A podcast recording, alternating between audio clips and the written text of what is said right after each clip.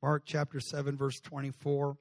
And from thence he arose and went into the borders of Tyre and Sidon and entered into a house and would have no man know it. But he could not be hid. For a certain woman whose young daughter had an unclean spirit heard of him and came and fell at his feet. The woman was a Greek, Syrophoenician by nation. She besought him that he would cast forth the devil out of her daughter. What is going on? There is a lady who has a child that is possessed with a demon and wants that demon out of her child. And she is pursuing Jesus, though she knows that the Greeks, the Syrophoenicians, and the Jews have no interaction whatsoever. They stay distant one from the other and no real desire to try to bridge that gap. And so she pursues Jesus and makes this request about getting the devil out of her daughter. In verse 27, Jesus says to her, Let the children first be filled. For it is not meet to take the children's bread and cast it unto the dogs. Basically, he's saying it's not appropriate, it's not right, it's not proper to take children's food and give it to the dogs. And she replies to him after this very coarse statement. Imagine you going to Jesus that you heard is so loving, so forgiving, so merciful, kind, and compassionate. And you approach him and he basically says, Look, I'm not going to give food to a dog. How would you feel in that moment? I would get venture to say it probably would not build up your self esteem. But her response is yes. Yes, Lord. She doesn't argue that she is that like a dog. She does not argue about her value. She does not try to convince Jesus that I'm actually better, I'm greater, I'm more valuable, I'm superior, I'm equal. She doesn't justify anything. She says, You're right. I, I, I'm no better than a dog and I don't deserve the best food that comes from the Father's table. But she did say to him, Though I am a dog, even dogs under the table eat of the children's crumbs. Jesus is caught off guard. He is startled. He's amazed at her statement. And he says, For this same, you can return and go your way. The devil that you wanted out of your child, out of your daughter, is gone. Return home. And so she went back to her house and she found the devil gone. She found that that evil spirit that was in her home was no longer in her home.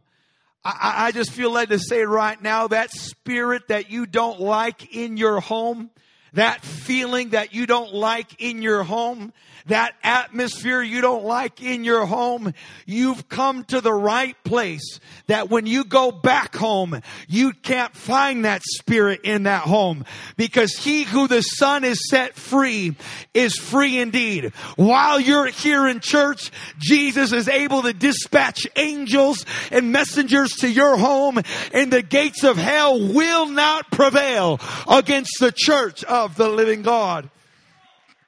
Someone say amen. I want to just speak for the next few moments about dog's best friend a dog's best friend. Would you lift your hands and would you pray God's will be done today? Jesus, I thank you. I don't believe in coincidence. I don't believe in accidents. Lord, I believe this is the day that you have made. I rejoice. I am glad in it. Lord, I believe in the name of Jesus that this service is divinely orchestrated of the Holy Ghost. Nobody can come to you except the Spirit draw them. I am preaching under the inspiration and persuasion that every soul that is in this room has been divinely ordered of the Lord to be in this house. And so, Lord, I will preach without fear and I will preach without favor. And Lord, I believe in the name of Jesus that your word will confirm by the Spirit today. Would you clap your hands to the Lord?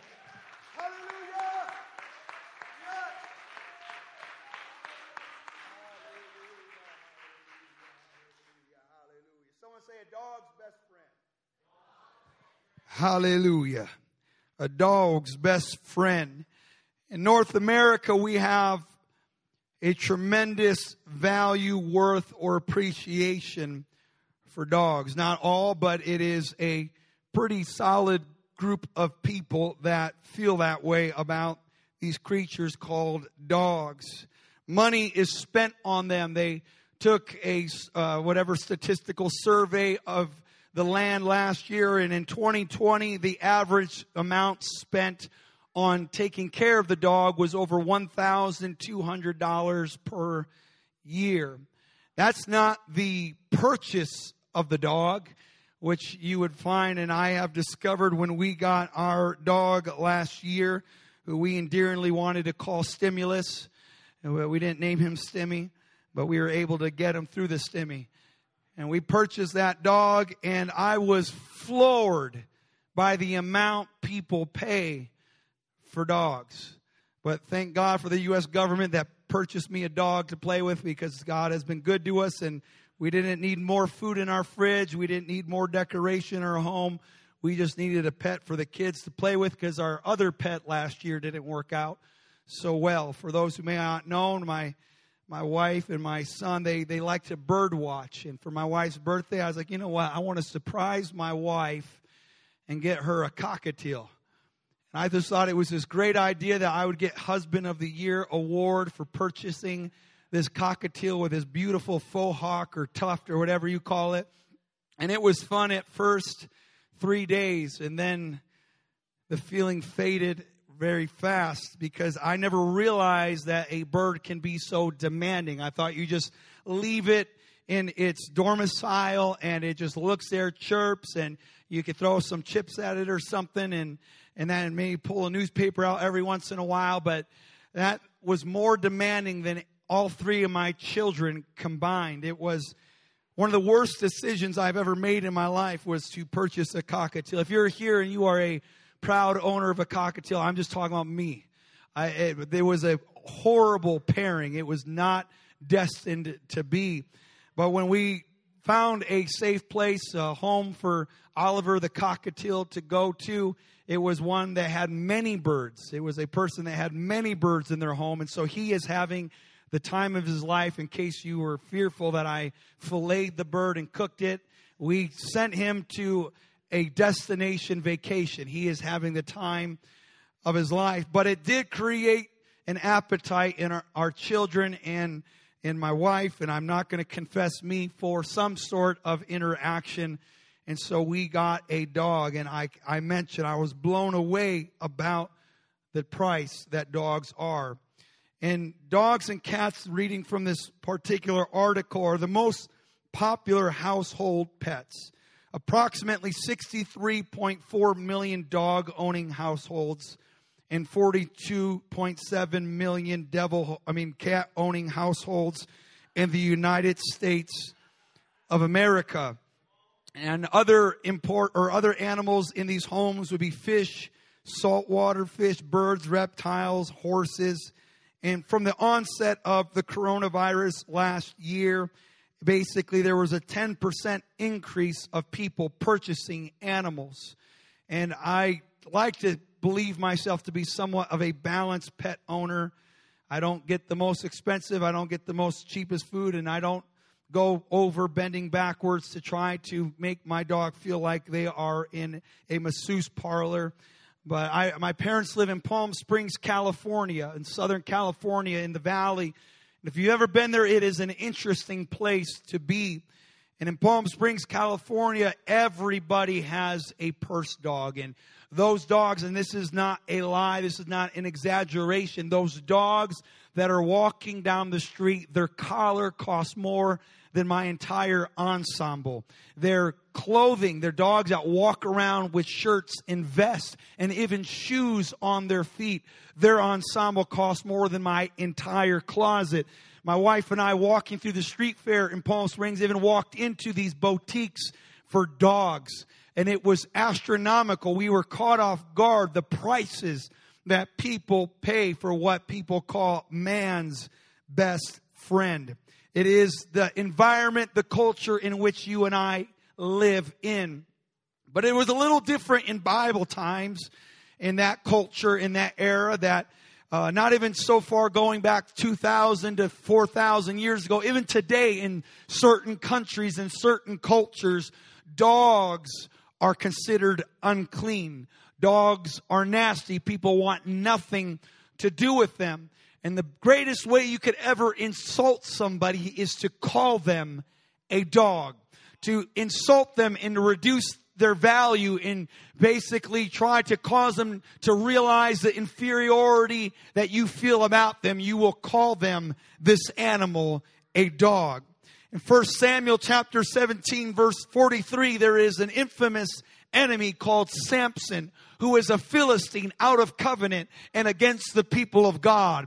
And when he stood face to face with David, the shepherd boy, the sweet psalmist of Israel, and David approached this giant in hand to hand combat, all of a sudden this giant over nine foot tall cries out to this little ruddy boy and he was insulted to see but a youth, but a child approach a man that has been warring expert in war longer than David has even been alive. And he looks at David and he says, am I a dog that you would come to me and fight me in this sort of manner? he was insulted and he says, I feel like you're calling me a dog by standing before me. In the New Testament, Philippians 3 2, the apostle gives an, a warning and he says, I want you to beware of dogs. Maybe we need to put that sometimes on some churches out there in America these days not fear of some Rottweiler or some miniature pinscher, but false prophets that are out there. The apostle says there's prophets out there and you got to beware. You got to be careful. Just because someone is dressed up, standing in a pulpit and has the name Jesus tagged on a building, that does not mean that they are called of God or in the word of God. This is why you and I have to have our personal relationship with Jesus and personally read the Word of God, studying to show ourselves approved unto God, a workman that needeth not to be ashamed, rightly dividing the Word of truth. For there are dogs in the pulpit. Matthew chapter 7, verse 6, Jesus, again, the one that we can paint so often as this peace loving hippie that has nothing confrontational to say there's a lot of confrontational moments in the ministry of Jesus because there's no greater love than telling somebody the truth. And he says, Give not that which is holy unto the dogs. Don't cast your pearls before swine, lest they trample you under their feet, turn again and rend you I, I, I, used to be perplexed by this scripture until after pastoring for 15 years. I, I, I've learned over the years that there's just some people that you, you can't give your time to and you can't invest in because they have no interest in the word and they have no interest in God. They are just interested in what you can give them to help their pocketbook and their stomach. And there's more to life than meat and drink. We need righteousness and joy and peace in the Holy Ghost. Quite the contrast of today's culture. Just these three simple verses. Am I a dog? Beware of dogs. Don't give that which is holy to the dogs. A contrast of cultures where dogs are known as man's best friend. A dog, the characteristic why some would tag them as man's best friend is they are loyal. They are faithful to that owner. And they have this amazing ability to make you feel like a million bucks. I could step outside the door and be gone for no more than five minutes. And dogs have no concept of time. And no sooner than I open that door, that little tiny Yorkie poo that we have is shaking its hairy butt, all excited because I just walked in the door and he's jumping up and down. And all I, I was just gone for five minutes. And, and I wish I could say that my kids greet me like that every time. And I wish everybody would just celebrate every time I walk into the door. But it's just not the case. Sometimes they probably wish I would have been away from home a little longer. I, I, I don't know. But this dog has this way of making me feel good every single time. It is man's best friend. But who I ask today is the dog's best friend. Jesus said in Matthew 15, 24 through 27, the same context, the same story, but from a different gospel, from another perspective of one of the writers. And he records Jesus saying to this woman, I have not been sent, but to the lost sheep. Someone say sheep. I've been sent to the sheep of the house of Israel. And as we stated a few weeks ago about her worshiping him and getting his attention, he replies to her and he does not call her sheep. He says it's not appropriate, it is not proper to take the children's bread. Someone say the children's bread. It's not proper to take the children's bread and cast it to the dogs. You see sheep, you see children, and you see dogs. And he says, You're not a child and you're not a sheep, you are a dog.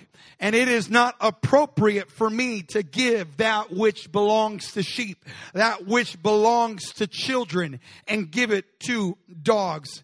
But she replies, It is true, Lord.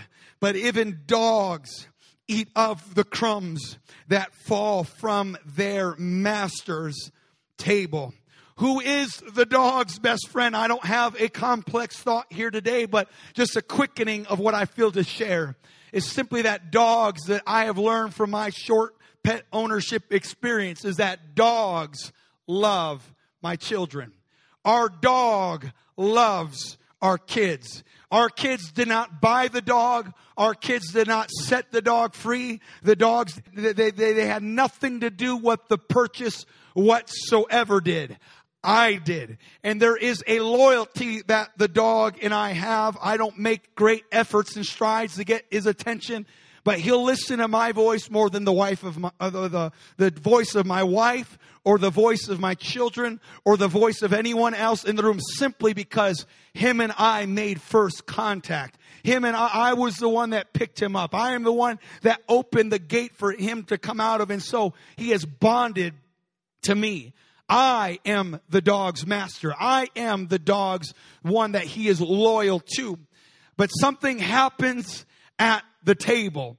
I happen to be the mean guy that wants the dog away from the table. But the dog likes to come to the table because I have three children that sit at the table that don't eat as proper as father and mother. They don't eat as proper as the parents do. And all of a sudden the crumbs fall. I used to think by accident, but I have learned differently so now that the children intentionally drop crumbs on the floor for this little five pound mutt to come under the table and to suck up that food. The children in that moment trump the master. The children in that moment trump the owner. Find a child with food and you won't find a dog far behind. And when there's children at the table, there'll be a dog under the table. Dogs love children at the master's table. It is the master's table, but it is the children's crumbs. And that is what draws that animal. That is what draws that beast to that table is what the children have to offer that dog. And that dog pursues, even though it knows it's not invited, it is not welcome, but they know that food on that ground will go to waste. Cause you and I will not bend over to pick up that crumb from the ground because we are blessed in this country to live at a level of life that we don't have to beg for food. We are blessed in a land of abundance, but the dog is not afraid to go to foot level. The dog is not afraid to approach at ground level. The dog is not afraid of hurting its own pride. It will humble itself and base itself and eat something from the ground that's at the foot of another person that just stepped in that place. It's the power of crumbs at the table. The children of God get to eat good. And the children of God don't lack at the master's table. We are able to eat abundantly, exceeding abundantly above all that you and I have even asked or ventured to even think in the realm of possibility. Has anybody since serving the Lord found yourself eating better than you ever have your entire life? I'm not talking about a filet mignon. I'm not talking about a burger. I'm not talking about a sandwich right now. I'm just saying you have tasted and seen that the Lord, He is good.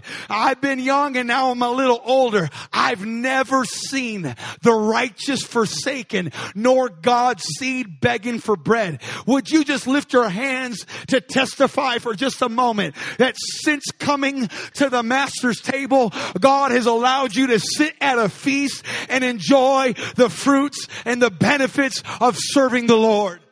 Hallelujah. I thank you, God. I thank you, God. I. Ah, we don't lack at the master's table.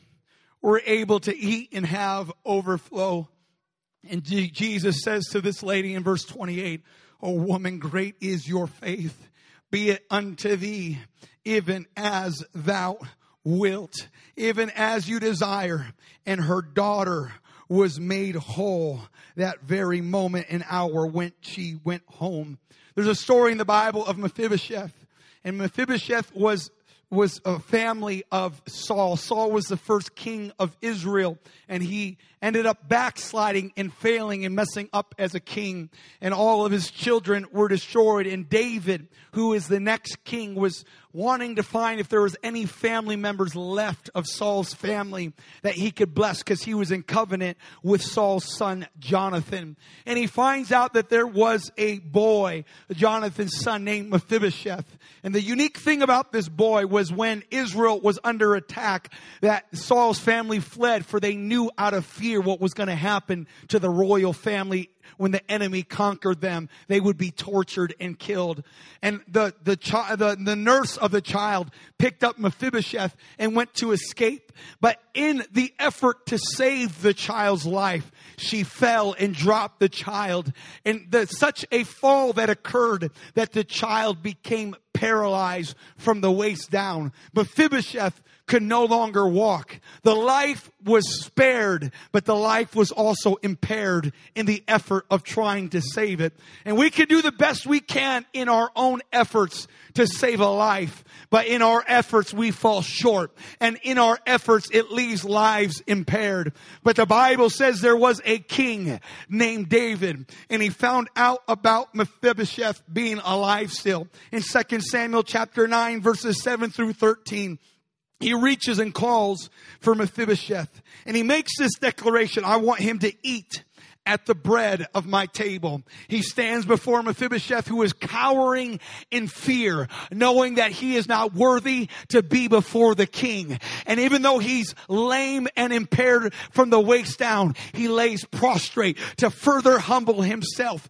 And he says, I'm, I'm not worthy to be in the presence of the king. I'm not worthy to be alive. And he says this in verse eight as he bows himself. What is your servant, King David, that you should look upon me, Mephibosheth, that is such a dead dog. I'm not better than anyone else and I don't deserve to be alive. I, I want you to know, I know you're the king. I know you're master. I know you're greater than I. And I know that my family fought against you and my family attacked you and my family was against you. But I am a dog and I don't deserve to live. But when you go on to read in verse 9 and 10, David speaks speaks to Saul's servant and begins to say, I want everything that the former king had and owned to be given to Mephibosheth. And in verse 10, he says, his sons, his servants will till the land for him and bring in the fruits of that land that your master's son may have food to eat. But Mephibosheth, thy master's son, shall eat bread always at my table.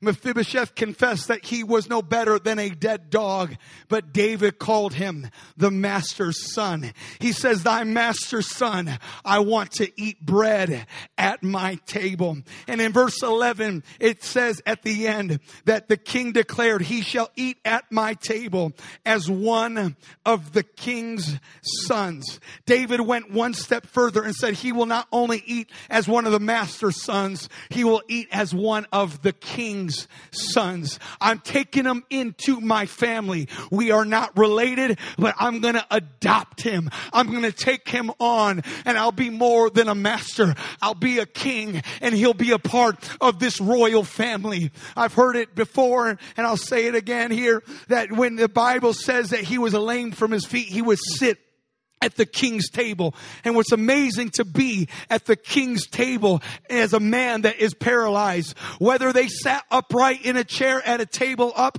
or they laid at a table that was basically almost ground level. If they laid across pills, it doesn't matter what kind of table it was, but everybody was the same at the table, whether you had the ability to walk to that table or not. And that's the power you might feel your life is paralyzed and you might feel that you're impaired. But at the master's table, when the king calls you to his table, you might feel like you had to crawl your way there. You had to crawl your way to that table. We all come to the altar the same way. We all come to God's presence the same way. And God says, okay, I'll prepare a table right now for you that we all, no matter what your past was, whether you were bound by drugs and alcohol, whether you were bound by anger and unforgiveness, whether you were bound by sexual sexual lust. Well, no matter what it was, we all gotta come crawling to the table and the king will adopt you as a son and let you dine at the master.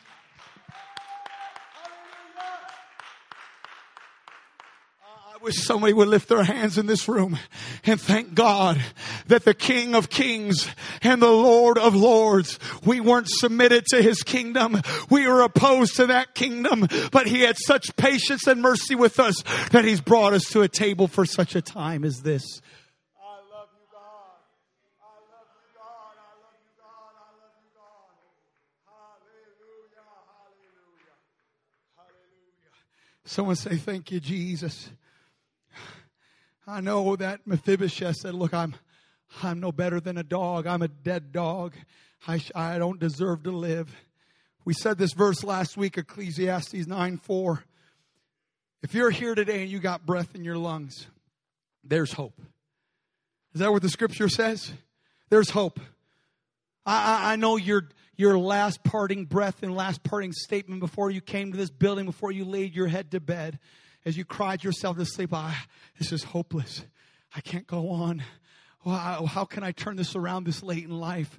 I, have been bound by this for so long. I was caught off guard. I, I don't know how I could put my life back together. I don't really have anything to offer God but broken pieces. How on earth am I going to survive in this moment? I'm here to let you know under the power of the Holy Ghost that a living dog is better than a dead lion. Yeah, uh, you might look tough. You know, if you ever been to one of those taxidermist type museums that has all these exotic animals all around that have been stuffed, you can see big old grizzly bears and you can see majestic lions with their teeth and you stand and you look and you're in awe at the power in the size of that lion that's before you. But I want you to know it's a dead lion and it's powerless. It might look good. In fact, that taxidermist made it look better than that lion's ever looked his whole life. That thinning, balding hair that the lion had now it's got this big, beautiful mane. He went to the cosmetic studio, that taxidermist, and he looks good. But who cares if you look good and you're dead? All that matters matters is you might look bad right now, but there's breath in your lungs. And if there's breath in your lungs, God says there's hope for you. I'm not done with you. I'm not through with you. You might feel like you're a dog. You might feel like Mephibosheth, but I declare in the name of the Lord Jesus Christ, there is a table in this house, in this altar. And he's saying, come and dine. Come and dine. You gotta crawl, crawl. However you can get here, get here. And you will eat just like the rest of the family of God. Revelation 22. I'm looking at people that are still alive, breathing. I know you feel like you're dying on the inside, but do not give into a spirit of suicide. This life, though you may not have much hope right now, the life that you have right now, God is presenting to you a better life. And this life can lead to the next life that will be a better life. Revelation 22, verse 12, Jesus speaking, I'm coming quickly, I'm returning. Jesus is coming back if you did not know that. The Bible says he came once and he he lived on this earth and he preached the gospel. He died on a cross. He was buried in a grave and on the third day he rose again. But the angels of the Lord declared in Acts chapter 1 to the apostles, just like you've seen him go, so shall he return. Jesus is coming back for a church. He wants to come back for a bride, a family of God, and take them to heaven with him. But not everybody's going to make it there. He says, I come quickly. My reward is with me to give everyone according as his work shall be. I am Alpha and Omega, the beginning and the end, the first and the last. And blessed are they that do his commandments, that they may have right to the tree of life and may enter in through the gates into the city. But outside of that city, it says in verse 15, without our dogs, sorcerers, whoremongers, murderers, adulterers, and whosoever loveth and maketh a lie. You could read this and feel depressed and feel condemned because you're saying, Well, I'm a dog, and outside of heaven are dogs, and outside of heaven are sorcerers, outside of heaven are the whoremongers, and outside of heaven are murderers and idolaters and those that lie and enjoy this life that is contrary to God. How on earth can I make it? Don't mistake reading this verse as condemnation. Let it be a conviction saying, These are things that God will not allow to get in. But God makes a way to filter out and wash everything out so you can get in you read this list and you say, I, I, see the litany of sins here. I just don't know. Outside are dogs and sorcerers, whoremongers, murderers, idolaters, those that love and make a lie. But 1 Corinthians 6 9 through 11, don't you know that the unrighteous will not inherit the kingdom of God? Don't be deceived. Neither fornicators, nor idolaters, nor adulterers, nor effeminate, nor abusers of themselves with mankind, nor thieves. See, I, I just want to say this real fast. For, for those who say you can live however, don't worry, you know, just believe in Jesus and do whatever whatever you want. We're reading here in the scripture that God says this is not how you get into heaven. You don't get into heaven by continuing to be unrighteous, by continuing to, to, to be a fornicator, to be an adulterer, an adulterer, effeminate, or abusers of themselves of my, mankind, nor thieves, nor covetous, nor drunkards, nor revilers, nor extortioners. None of them will inherit the kingdom of God. But look what it says in verse 11. Such were some of you. Such were some of you. I'm looking at, I don't know if you want to call it a pack of dogs or a wolf pack in this room, but I'm looking at basically a canine connection in this room. A group of people. We were all dogs outside of the kingdom of God, but I thank God for that dog catcher. I thank God. I'm telling you, He didn't come to exterminate us. He came to get us, to rescue us. It's not an extermination place He brought us to. It's a house of refuge. It's a place of safety. It's a place where God will not take the life from the dog, but he'll take what's in that life for the dog and take it out of that dog. And so all of a sudden, we who were not a people have now become a people. We who were without are now within. You are alive and a living dog is better than a dead lion. hallelujah. And it's important we realize such were some of us. We better not get too highfalutin. We better not get too better than thou, holier than thou, and forget that we were washed we didn't wash ourselves just like my, my dog, my dog was unable to get a haircut by himself and his nails cut. I gotta do all that dirty work. I gotta take care of that mutt. I'm the one that has to clean him. I'm the one that has to provide for him. I'm the one that has to take care of him. And that's what it is like. There's some things we cannot do on our own that only God can do. And so we are washed. We are sanctified. We are justified in the name of the Lord Jesus by the Spirit of our God. I'm just about done here. Just last two portions of scripture Isaiah 56, 10 and 11. God, help us as a church that are supposed to be his watchmen and are blind. I don't want to be called a God and all of a sudden be blind and ignorant and Him say, You're a dumb dog. You can't even bark. All you do is sleep and lay down and love to slumber. See, the purpose of a dog is to be on watch, to alert when danger is near. As much as I can't stand a barking dog, it's doing what it was designed to do for the master, for the owner. To say there's danger around. This is what's going on. The dog barks to protect the family, those that he feels loyal to. Church, we might be dogs that don't deserve anything, but may we not lose what God's called us to be and become a dumb dog. God pulled you out to be a watchman, not to be a dumb dog that just lays there, eats, and sleeps and doesn't warn anybody else to let them know what's coming. Because Jesus is coming back. And we got to get our bark back, if you want to say it like that. We got to get our voice back. We're better than a dog now because of the mercy of Jesus, but at the same time, I hope we haven't lost our voice to let people uh, know that Jesus is coming. This world is going crazy, it's going dark. People, if we're not careful, we can revert back to being a dog and not be in the nature of what a dog's designed to do and just be lazy, laying there sleeping that cannot bark. Verse 11, even worse, he says, they're not only dumb dogs, but greedy go- uh, dogs. All they want to do is feed themselves. Feed themselves. I pray in the name of Jesus. Yes, come to the master's table. Yes, find yourself at the foot and get any and every crumb you can. But somewhere along the way, we got to grow up and mature where it's not just about feeding self, it's about getting our voice and letting other people know come to the master's table. I know where there's some food.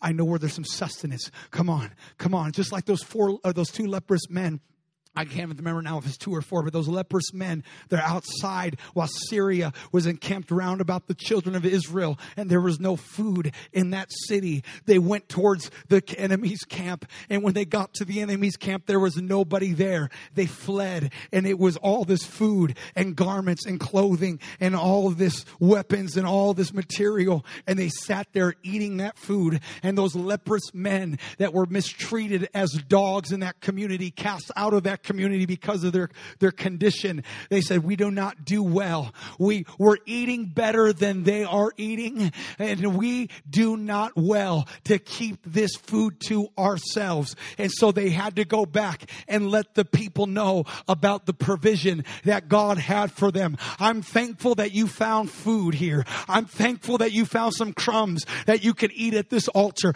I'm thankful that God has provided for you. But in the name of Jesus, I hope after after that you meet your heart's content in this room, that you get your voice and go out like a watchman and let people know that are starving spiritually. I know where you can get some crumbs. I know you don't feel much. I know that you don't feel like you're much value, but I promise you, no one at this church is going to judge you. No one's going to condemn you. No one's going to look down on you. No one's going to think they're better than you. Look, I, I'm still in a wheelchair. I still got some impairments. I'm still paralyzed in some regards, but I get to sit at the table. I get to sit at the table and I get to dine with the king. You can come to this church and you can dine with the king of kings. You can dine with the lord of lords. You don't get good to get God. You get God and he'll get it all good. God will take care. God will heal. God will feed.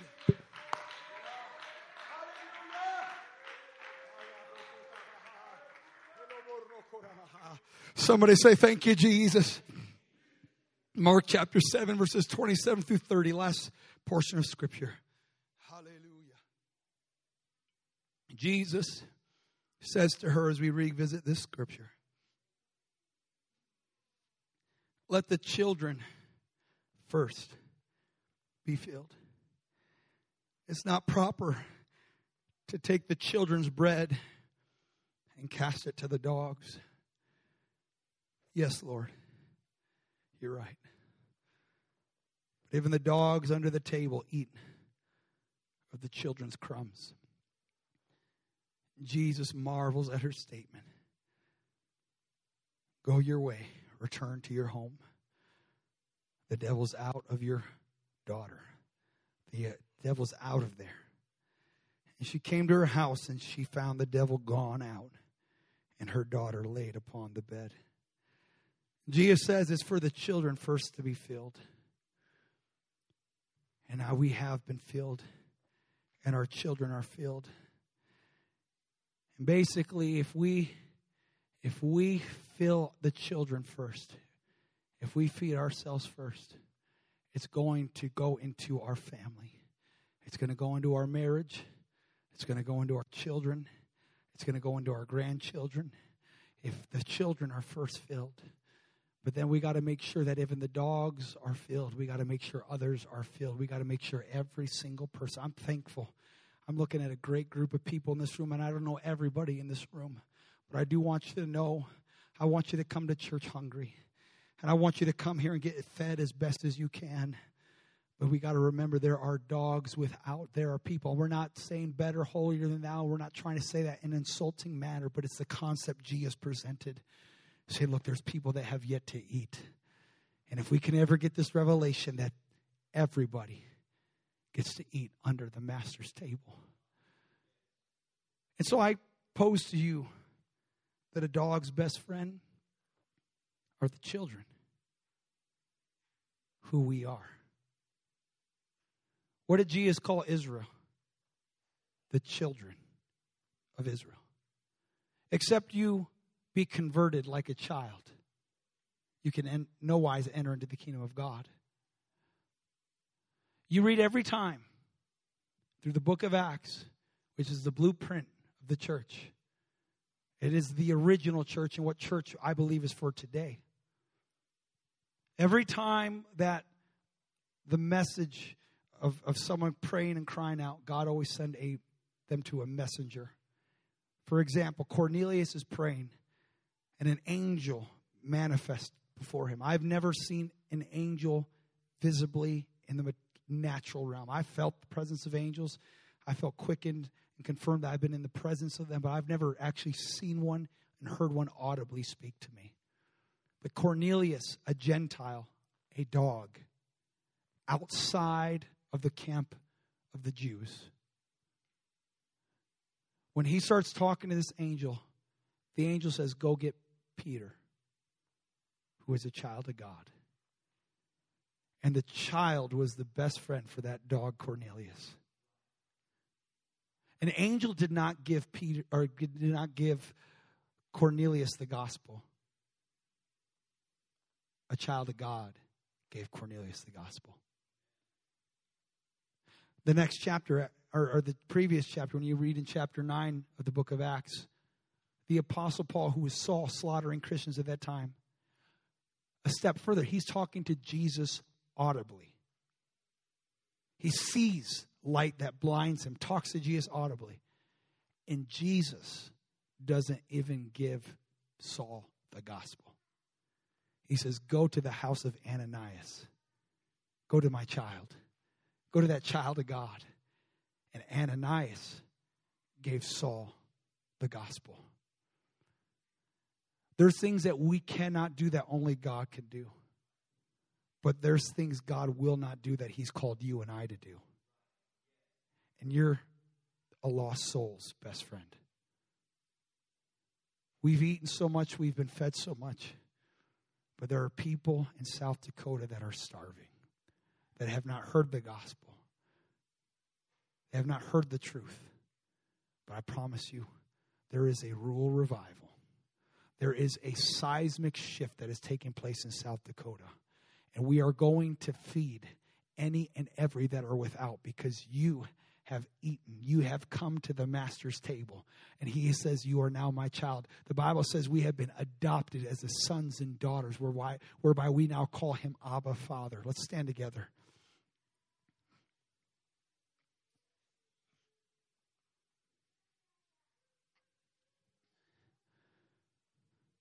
So, who's your best friend?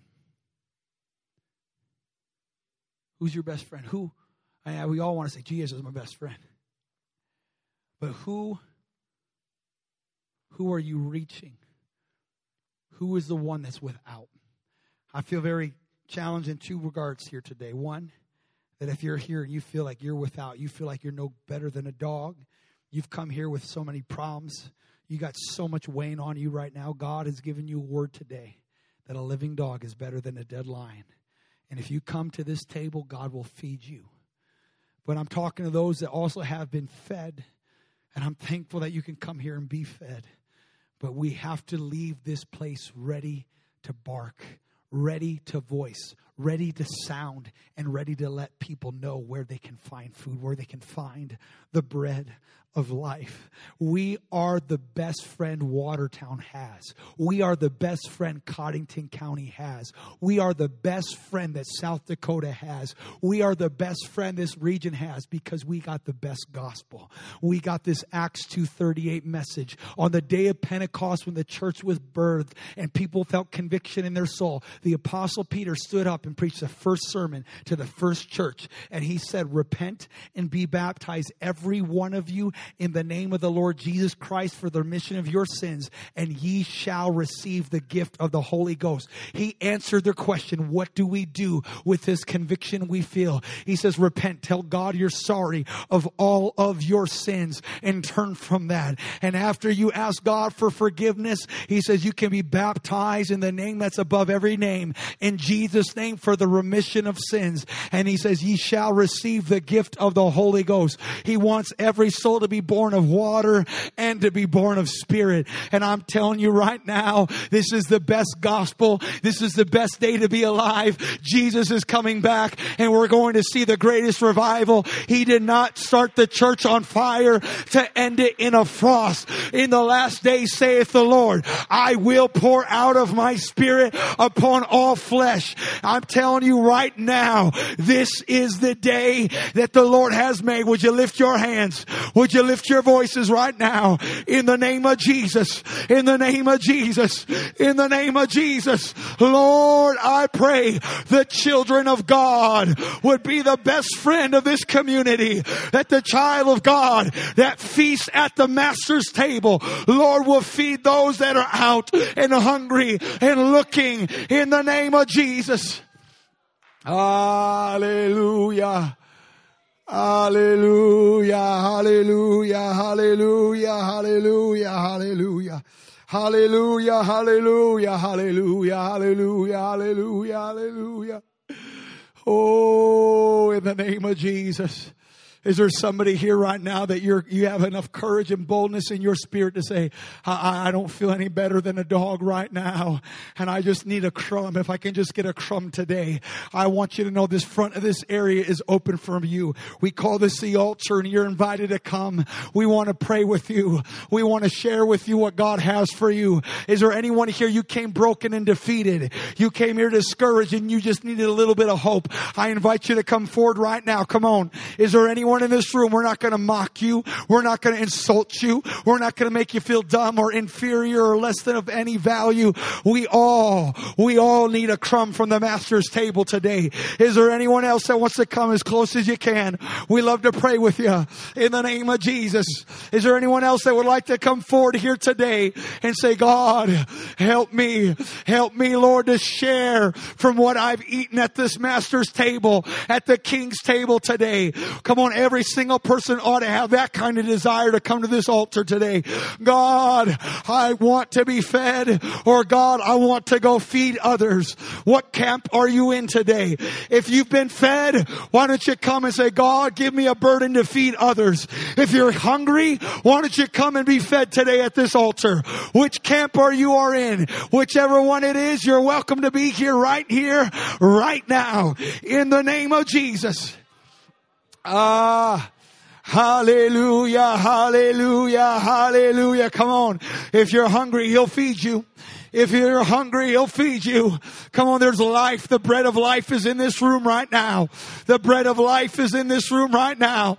Oh Lord, I pray your word, your living word would go forth. Come on, gather as close as you can. In the name of Jesus, this altar's open. In the name of Jesus. In the name of Jesus. In the name of Jesus, Lord, I pray right now. Lord, we lift our hands and our voices to you. I am hungry for you, God. I am hungry for you, God. Lord, I feel like I'm at my wit's end. Lord, I feel like I'm on the brink of despair. I feel like, Lord, ending it all. But Jesus, you said in your word that a living dog is better than a dead lion. And I come today, Lord, just needing a crumb from the table of the master. Lord, I pray in this atmosphere of the children of God that there would be an overflow of crumbs for people to eat right now. Come on in the name of Jesus. Taste and see. Taste and see. Taste and see that the Lord, He is good. Taste and see that the Lord, He is good.